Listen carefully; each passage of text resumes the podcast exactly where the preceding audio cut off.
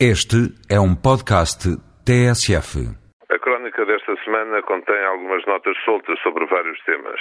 Em primeiro lugar, o que se passa em França. O presidente Sarkozy, chamado fascista, de racista, de reacionário, surpreende tudo e todos.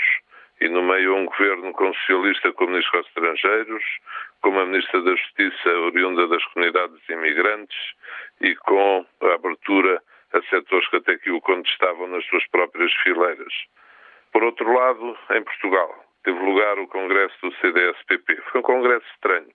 Raramente esteve cheio e não ouvi de lá saírem novas ideias para a governação de Portugal. Mas pode ter sido por a reportagem não as ter passado.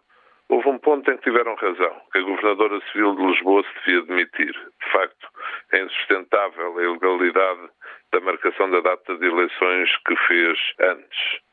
Por outro lado, as próprias eleições para a Câmara Municipal de Lisboa. É bom que todos os candidatos vão ler as contas da Câmara. Ouço todos a dizer que é preciso pôr cobro aos seis anos de desgoverno. Ouvi o Dr. António Costa dizê-lo.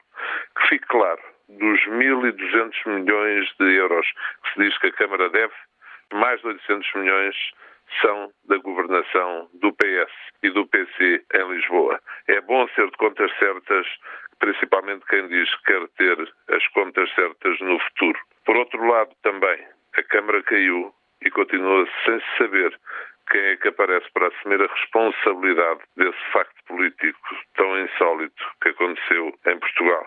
São várias notas soltas, mas que todas têm um denominador comum. A política está mesmo estranha, a política está mesmo sem regras, a política está mesmo amassadora.